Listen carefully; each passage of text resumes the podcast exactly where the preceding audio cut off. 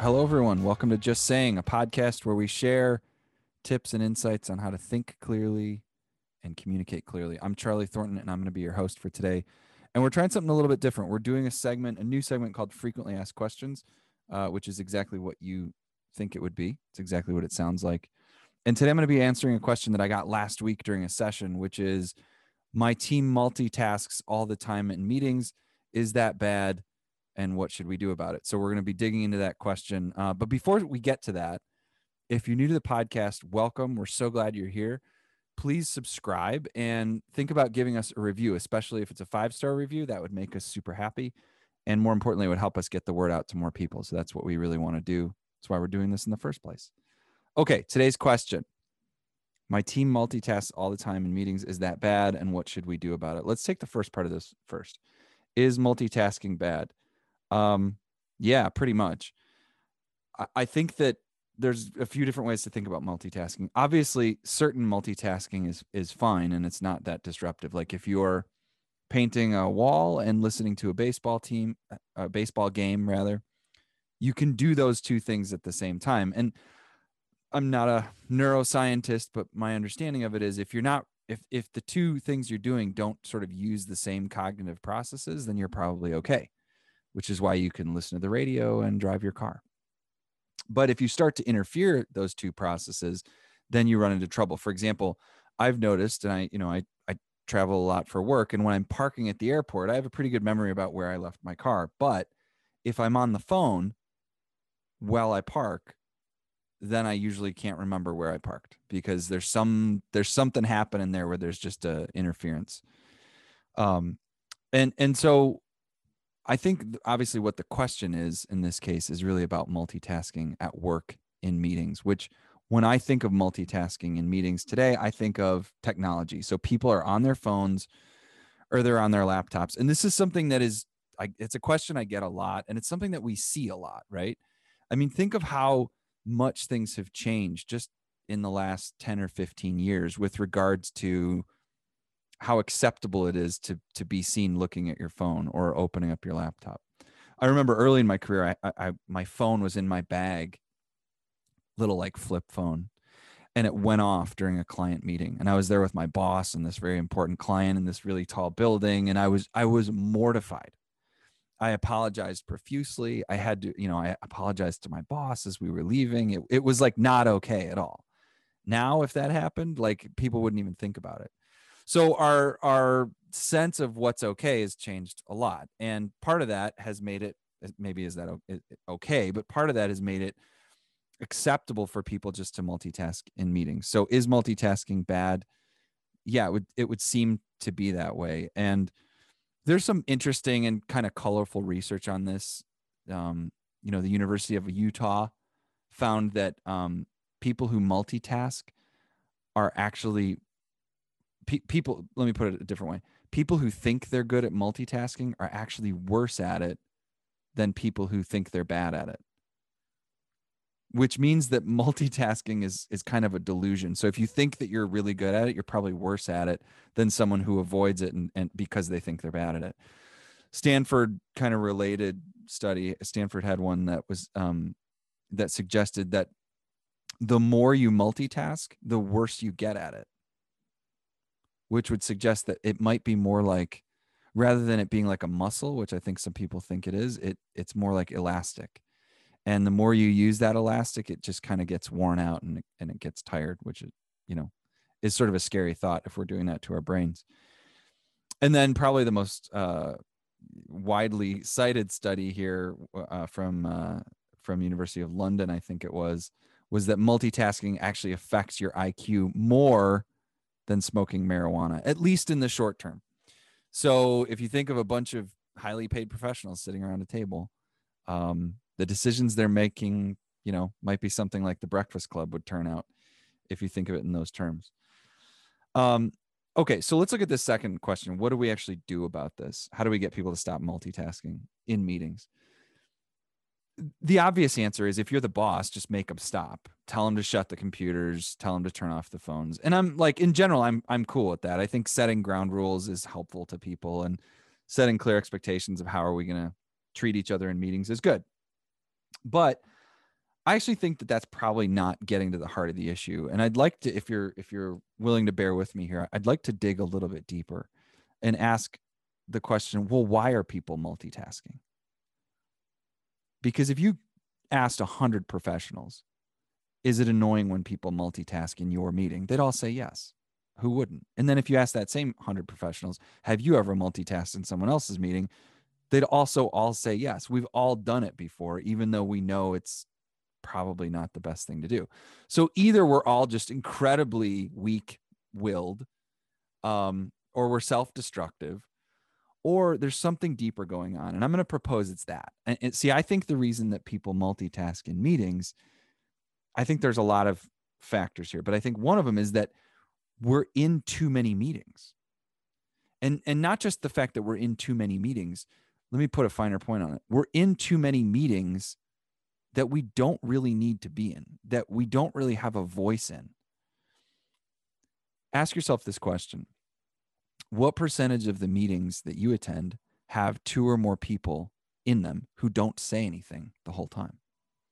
If the answer is a really high percentage, what that means is that we're probably treating meetings as a way to provide visibility as opposed to treating meetings as a way to make decisions and have meaningful discussions and and move things forward.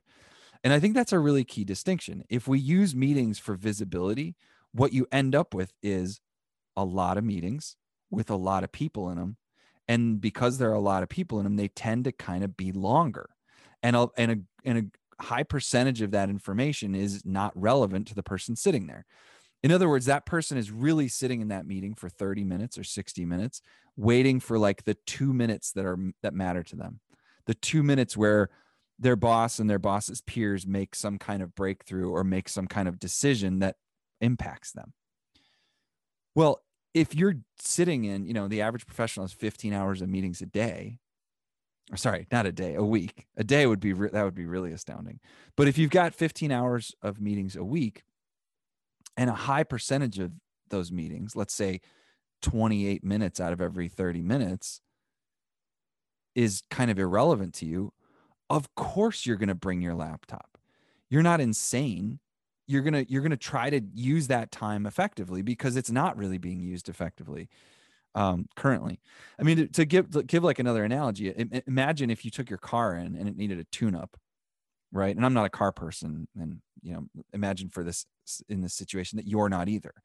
Imagine the mechanic was like, "Oh yeah, here's the problem. We got we got to get in there and get into that uh, transmission, and we got to tune this thing up. Hey, why don't you come and watch us so you know that uh, we did it?" And you're like I, I don't even know what I'm looking for. I don't even know what I would be doing. So you here you are sitting for two hours watching them goof around with your engine. At the end of it, you're like, does it work? And they're like, yeah. Well, they could have told you that without you sitting through it. And I, I think that's how a lot of people feel in meetings.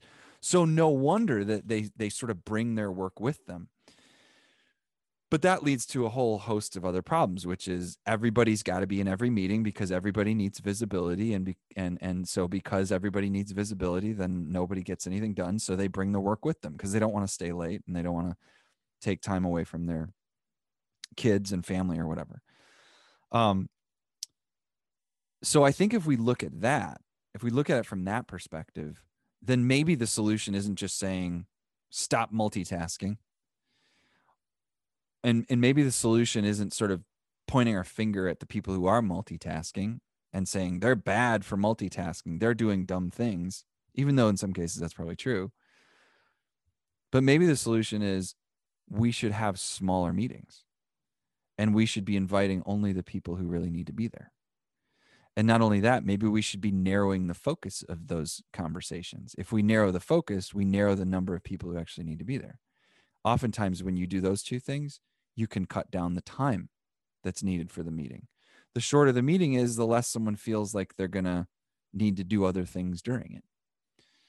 Um, and then the last thing, if I could throw one more idea out there that I think would help is, and, and this is really, really important. If you opt to have smaller meetings, and if you opt to narrow the focus and shorten the time, like I'm recommending that you do, um, then you are going to have another you, you, will potentially create a visibility problem because you cut out those five people that didn't need to be there. Well they do need some visibility but visibility doesn't necessarily mean sitting through all 30 or 60 minutes of the meeting. So here's here's the last thing and i think this is actually quite important.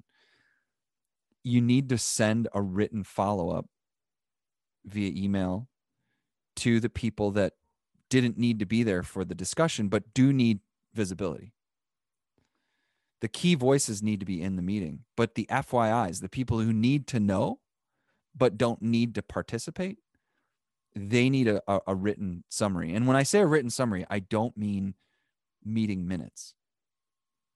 I suppose you could send meeting minutes, but then they might as well have sat through the meeting. It's only slightly better. I'm talking about a very clear, succinct synopsis that says, here are the key takeaways. Here are the key action items. Here are the key owners of those action items and due dates of those items. And then, if necessary, here's a little bit of analysis or color or context to help you understand uh, uh, you know at a deeper level what the conversation was and that la- last piece yeah 90% of meetings probably don't even need that but every once in a while it might be good to give them a little bit of color the point is it's going to take you a little bit more effort but think of how much time it's saving them i mean if you go from eight people in your meeting to three and then you have to take 15 minutes to craft a very tight synopsis and you send it out and it takes them three to you know three to four minutes to read that synopsis you've just saved them you know you know do the math. You've just saved each of them 26 minutes. Let's say it was a half hour meeting. It takes them four minutes to read the follow-up. You've just saved each of them 26 minutes of their life times five. Um, i'm not going to do the math live but you get the point is this going to make is this going to like be like flipping a switch probably not because part of multitasking in meetings is a cultural thing. We've we've sort of become habituated to it. We've let people know by example and by tolerance that it's kind of okay or kind of necessary. Um, so it is something that you're going to have to to work at. Now, I, I think it's it's totally reasonable that you say, look, I've made this a smaller group, a more narrow, focused conversation, and I've tried to cut down the time. I'm only asking for 20 minutes of your time. And so let's try to keep the technology shut. Let's make this decision. You should have a very clear what we call like a minimum definition of success. And you should have that you know up on the board or visible somewhere in the invite. And then they can all focus on that. And i think you're going to see good results with that. And over time i think you're going to see people stop multitasking because they don't need to multitask if they're actually doing the most important thing that they can at that given moment it's when they feel like their time is better used elsewhere that they start to multitask. Okay, those are a couple tips for this week. I hope that's helpful. We would love to hear your questions. Um, we're constantly getting questions from people, but feel free if you're listening and you go, you know, I got one that I'd like these guys to opine on. Shoot me an email. Um, my email is C as in Charlie, T H O R N T O N at thebrieflab.com. And maybe at some point, we'll create our own little cool special email just for this segment. All right, everybody, have a great week.